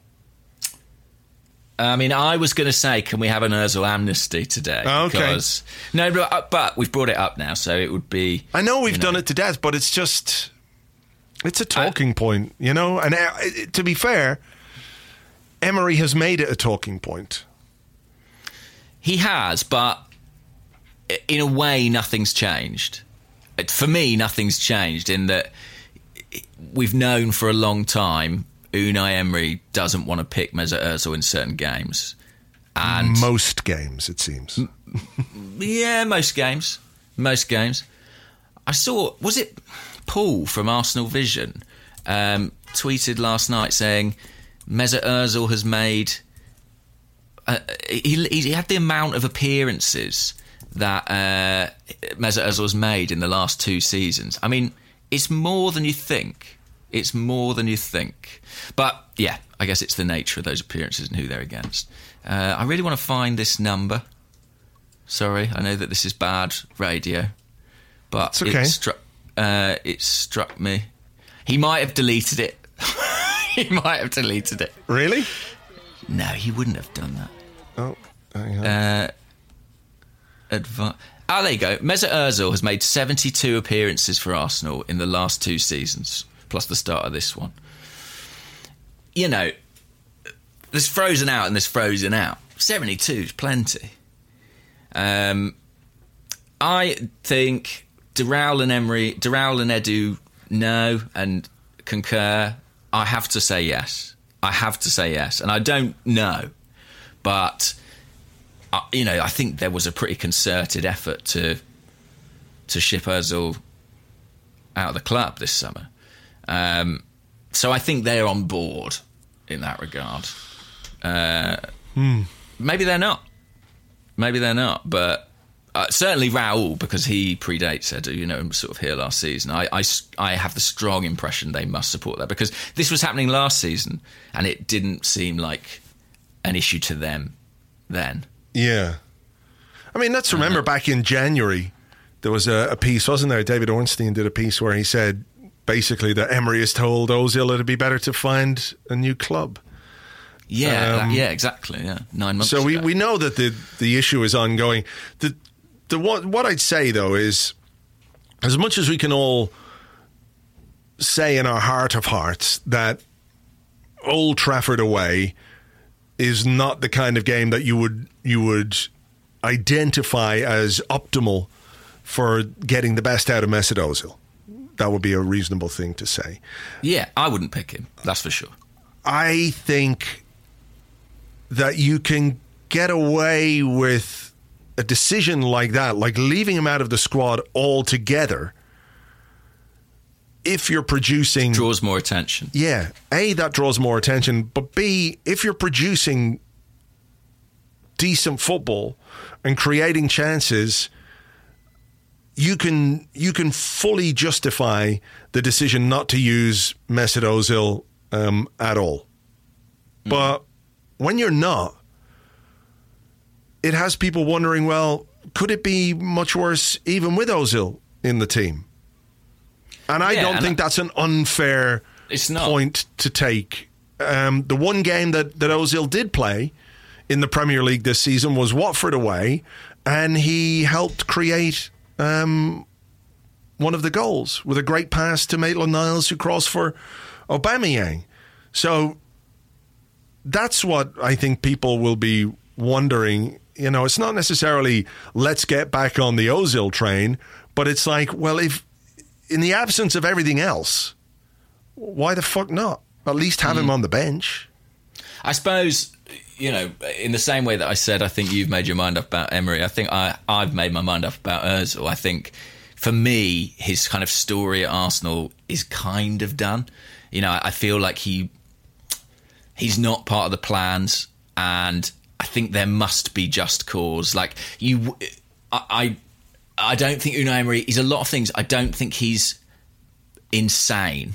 Do you know what I mean? Like he, there must be. And speaking to people around the club, I think there are sort of some attitude issues that lead to this exclusion. I don't think it's just a case of like I don't like his big eyes. Do you know what I mean? Yeah, no, I agree. But I mean, it's just this weird situation where, you know, he's he's made him one of his five captains when he eventually got around I mean, to that is figuring mad, that out. yeah. And and then you know, whatever you think about Ozil or whatever, taking him off in the the Carabao Cup game was a bit of a humiliation, and I think I unnecessarily don't agree so. with that, by the way. I, do. not agree with I that. do. I just play the fucker. If you're not going to play him at like, if you're not going to play him against Manchester United, just pl- give him 90 minutes.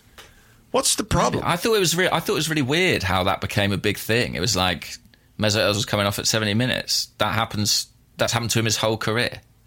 yeah, I don't know. I, I think that I think that was really blown out of proportion for me. I mean, I, you know, maybe it was because of the way he, maybe because people could see how despondent it made him. Um, but if he just jogged off, I don't think we would have reflected on it really. Mm. Uh, but, but you know, anyway, we're, we're uh, I- yeah, we're not getting any clarity on this one beyond what we already know. well, I think that's know. the issue, isn't it? Is, is it is the lack of clarity. It's like if you're going to draw a line, if you're going to be like this guy's not really part of the plans. The problem is he is part of the plans, but in the most. I mean, Emery will use him. He'll play Thursday. He might even play Sunday. He it, like there are games where he will use him, but for him, there's a massive distinction between what he determines an Özil game and what he doesn't. And I think the fact that he played against Watford away from home probably tells you that he didn't think Watford were going to be much good. Um, well, yeah, you didn't watch Watford last year when we played them, no? well, With exactly. 10 against 10 men, and we were, I don't know. I mean, the, the Özil thing is, I think, sort of. It is. It is a. There is a real relationship, isn't there, between how you feel about the manager and how you feel about Mesut Ozil. I think there's a correlation there, and with some just cause. You know, if my take on Ozil is that Ozil's got problems of motivation, and those problems don't come from things that are Emery's fault.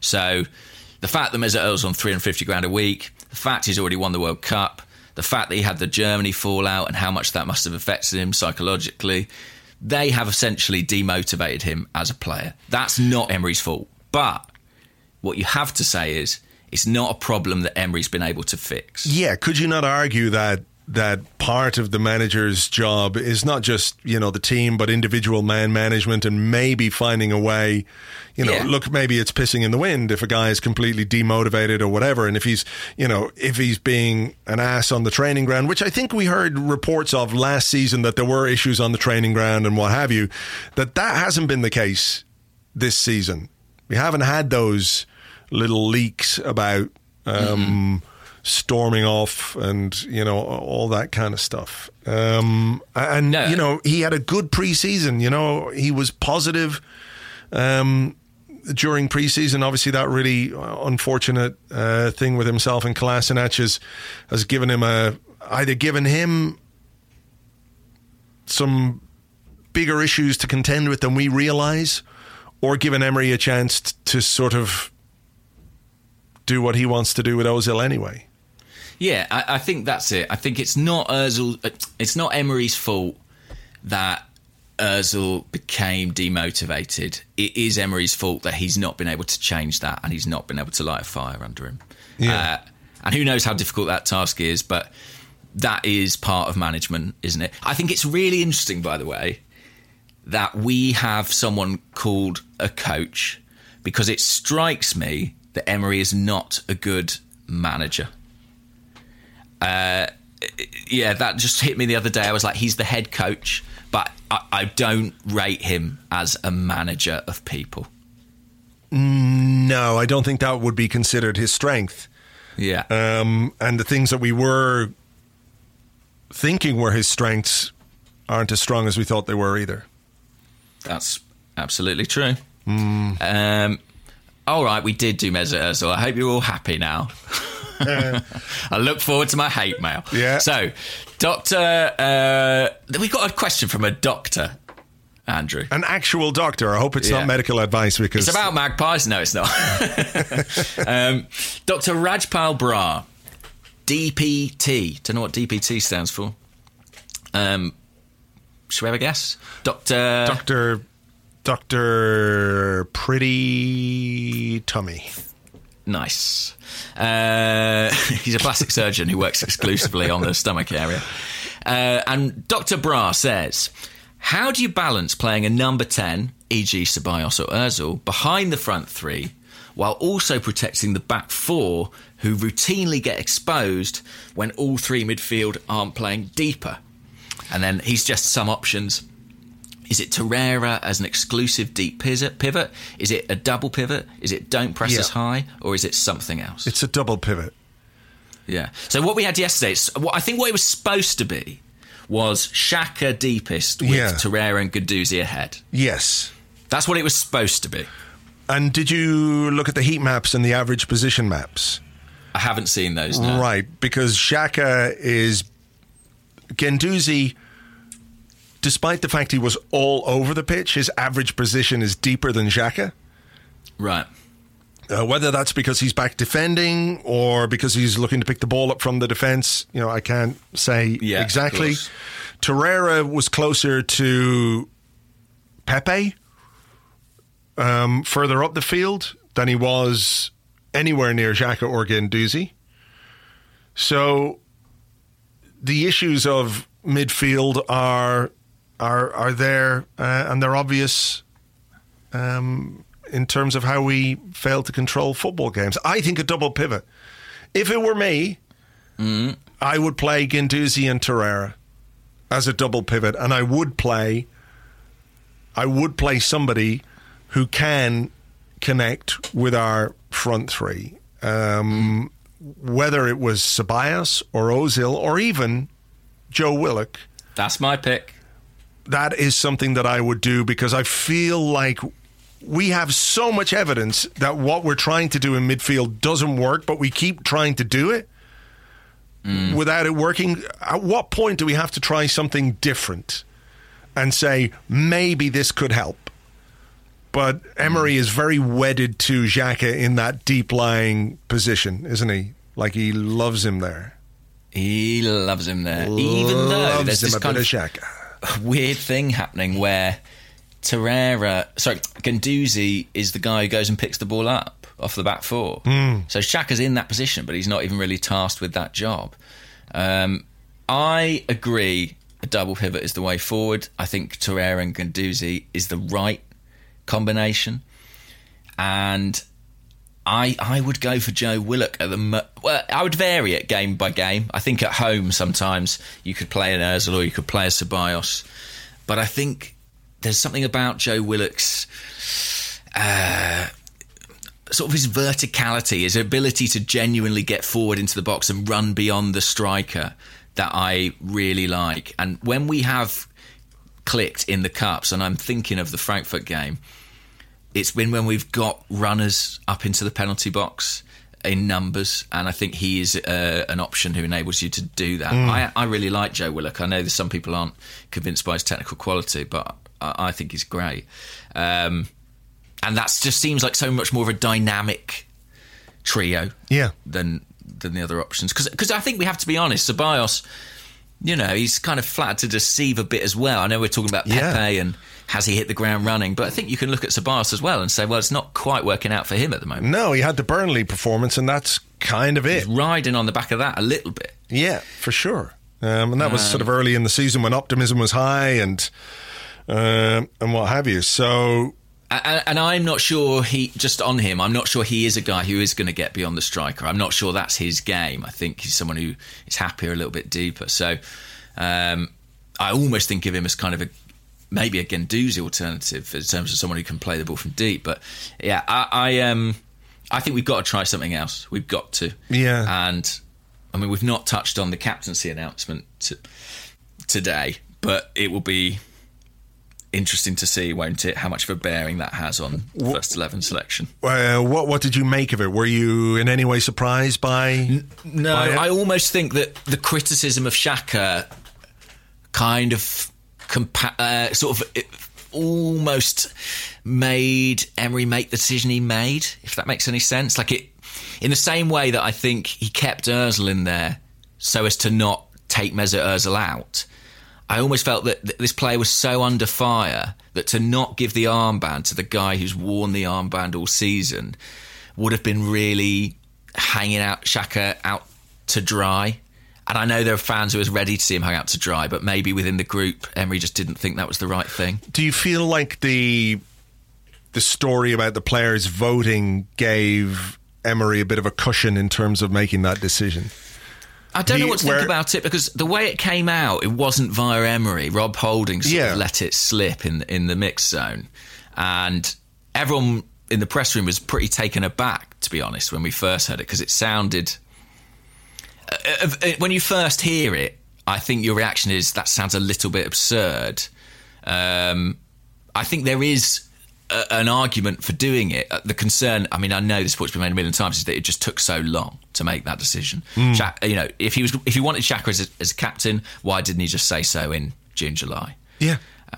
Uh, yeah, I mean, to me, it, it, it the whole thing um, sort of contributes to the way I'm feeling about Emery. In a way, it's part of it. You know, it's not just one thing; it's all the various um, bits and pieces that are going on. And it felt to me like a manager who um, has problems with decision making. He prevaricates, he dithers, and yeah, look, it wasn't really a surprise that he gave it to Xhaka, all things considered, but um, I I also think it doesn't massively matter. Personally, it doesn't matter that much to me. I, well, I, only I- if it feeds into team selection, and if you, if you, you know, he does have a bit of an out in that. Um, you know, there are there are five There are five. captains, and you can you can always have a captain on the pitch, but it also felt a bit like he was throwing his weight behind Xhaka as a starter as well for me. So um, Yeah, I mean, to a certain extent, I've just said he's, I don't think he's a good manager, but to a certain extent, he's backing his player there, and and in the situation where he's getting booed off by his own fans, I can kind of understand that, but I hope it doesn't influence team selection too much. I don't think it will because I feel like he's going to pick times- Xhaka anyway. yeah. Well, what I mean, if he, if he's going to pick him, it's going to be because he wants to pick him for tactical reasons, not because he's captain. Because Mm. there were times last season where each of the five captains was, you know, out of favour for for different reasons, really, and he didn't have much compunction about dropping them. Mm. You know, Cech, Özil, even Ramsey. I forget who the others were because Koscielny was Yeah. one, obviously, and then whoever else it was. But I um yeah, I, I, uh, it's the captaincy thing. What I do think about it is it's interesting that we've got five captains, and I, I'm really happy for some of those names on that list. I really am. Lacazette, Bellerin, Aubameyang. I'm chuffed to see those guys there, but I also think you wouldn't necessarily look at them and go captain. And it's kind of interesting that we've got five, but none of them are sort of obvious, and that's why we're in this position, isn't it? We don't have Yeah. the obvious. You know, think of the great Arsenal teams, think of the Invincibles, say, and think of the players who weren't captain. You know, think of Sol Campbell, you know, or Lauren or Ljungberg or Bergkamp, Omri. You know, these players weren't the captain of that team, but they still could show leadership and character. And, and it's unfortunately those qualities we don't necessarily have enough of. Hmm. Yeah, look, it's been done to death, uh, much like many of the things that we've been talking about. Uh, very quickly, then, before we go, let's pick a team for um, Thursday. for Thursday. Okay. Martinez. Martinez, yeah. Yeah. Congratulations to him on his international call up as well. oh, very good, yeah. Um, I think we might see Bellerin. Yes, I think we will as well. I think we will, and I guess we'll see Kieran Tierney. Do I? I have a doubt about that, to be honest, because there was no Kieran Tierney last night. He didn't play for the under 23s. Um, neither he or Holding played for the under 23s when Bellerin did. So I got uh, my my read of that. Obviously, was that he was going to be involved in the squad for the United game, and he wasn't even in the squad. So I wonder if perhaps he might have suffered a, a little bit of an injury or, or something, Maybe. or had a reaction to to training or a you know a The game. only thing I'd say is we had exactly this with Rob Holding when, you know, he was ta- he missed an under twenty three game. He was taken to Frankfurt and then he wasn't involved. Yeah, And but then he was in the squad. You know, he was there as the 19th man or whatever. Mm, mm. I, I'm, I- bit- yeah. yeah. We don't know. We don't know. If I if he's fit, do you think he'll start him, or do you think he'd save him for Bournemouth? If he's fit, I think he he'll probably start him because I, you know, I, it's going to take him a while to to get back into uh, full fitness. So a game like Liège would be a good time to to give him a run. If he's fit, I think he would start him. Yeah. If, if he's not fit, who are we looking at there? Because we've got the fullback. So I think Ainsley Maitland-Niles will play at right back. You would think, but or he could play at left back. Yeah, he could play at left back. That's true. He has played there before, so he could definitely he could definitely play there. Midfield, Willock. Bola as well, I think, plays at left back. Uh, midfield, uh, centre halves. Did we do centre halves? Chambers and Holding, will it be? It'd be Mustafi and Holding, I'd say. Ah, yes. Chambers has been promoted, hasn't he? Mustafi and Holding. Hmm. Um, midfield. Well, you've got Joe Willock in there, that's for sure. Torreira. Play Do you think Torreira. Torreira will play? Yeah. Mm, okay, yeah, Torreira and and Ceballos, I guess. Yeah. And Martinelli, Martinelli up top, certainly after his Carabao performance. Mesut Ozil. What if oh, he we didn't mention Mesut Ozil. What if he doesn't play Mesut Ozil? So I think Mesut Ozil will play. So I I, um, I think I named too many midfielders probably because I think Ozil will play. I think uh, Nelson will play, and I guess Smith Rowe will play on the right. So then it will be two in midfield. I think it might be Ceballos and Willock, which isn't very defensive, but given that Torreira started at Old Trafford, I think that might be what we see. Yeah. Okay. Well, we'll see. We'll see. It should be enough, whatever we, whatever it is. You know what I mean? Yeah, for sure, for sure. Um, uh, and you know, give these kids a chance uh, in the Europa League. We don't need to see. We don't need to see. Oh, hang on. I've just got a message here from Andrew Allen, which says Oh. doing Tierney. So what does that mean? What the? He's, he's been killed. Uh, you're right. Kieran Tierney suffered an injury setback. Oh. Oh, well, that's not good. Pulled out of the Scotland squad. Um. Okay. That's a blow. Yeah, that's not great. Um, So, yes, we will see. You were right. Your hunch was right. Right. The optimist was wrong. Kieran Tierney is dead. Embrace the darkness. Yeah. Right. Very much like that. Okay. Well, look. Hopefully, it's nothing too uh, significant, um, but no doubt there'll be an injury update from the uh, from the official site. Um, Yes. As as it is a late game on uh, Thursday, we're going to do an Arsecast Extra on Friday. Correct. So we'll have uh, hopefully lots of positive things to talk about. Hopefully, both our glasses can be um, more full than empty. Well, so far the cups have been good fun. Um, They have. I would say. Yeah. I mean, I really enjoyed that Carabao game. Um, so let's hope for something a bit like that. That That'd would nice. be great. That would be great. Sort of a bit of uh, an injection of enjoyment and, and what a palate cleanser. palate cleanser exactly before we face uh, Bournemouth at the weekend. All right, well, look, we better leave it there. As ever, folks, thank you very much indeed for listening. Thank you for uh, subscribing, for leaving reviews on iTunes, and thank you for supporting everything that we do on Patreon as well. We really do appreciate it. We'll catch you on the next one.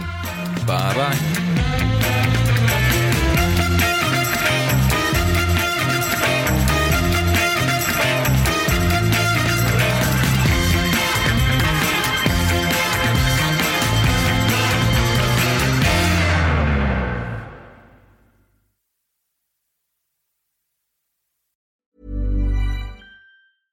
Mom deserves the best, and there's no better place to shop for Mother's Day than Whole Foods Market. They're your destination for unbeatable savings, from premium gifts to show-stopping flowers and irresistible desserts. Start by saving 33% with Prime on all body care and candles. Then get a 15-stem bunch of tulips for just $9.99 each with Prime. Round out Mom's menu with festive rosé, irresistible berry chantilly cake, and more special treats. Come celebrate Mother's Day at Whole Foods Market.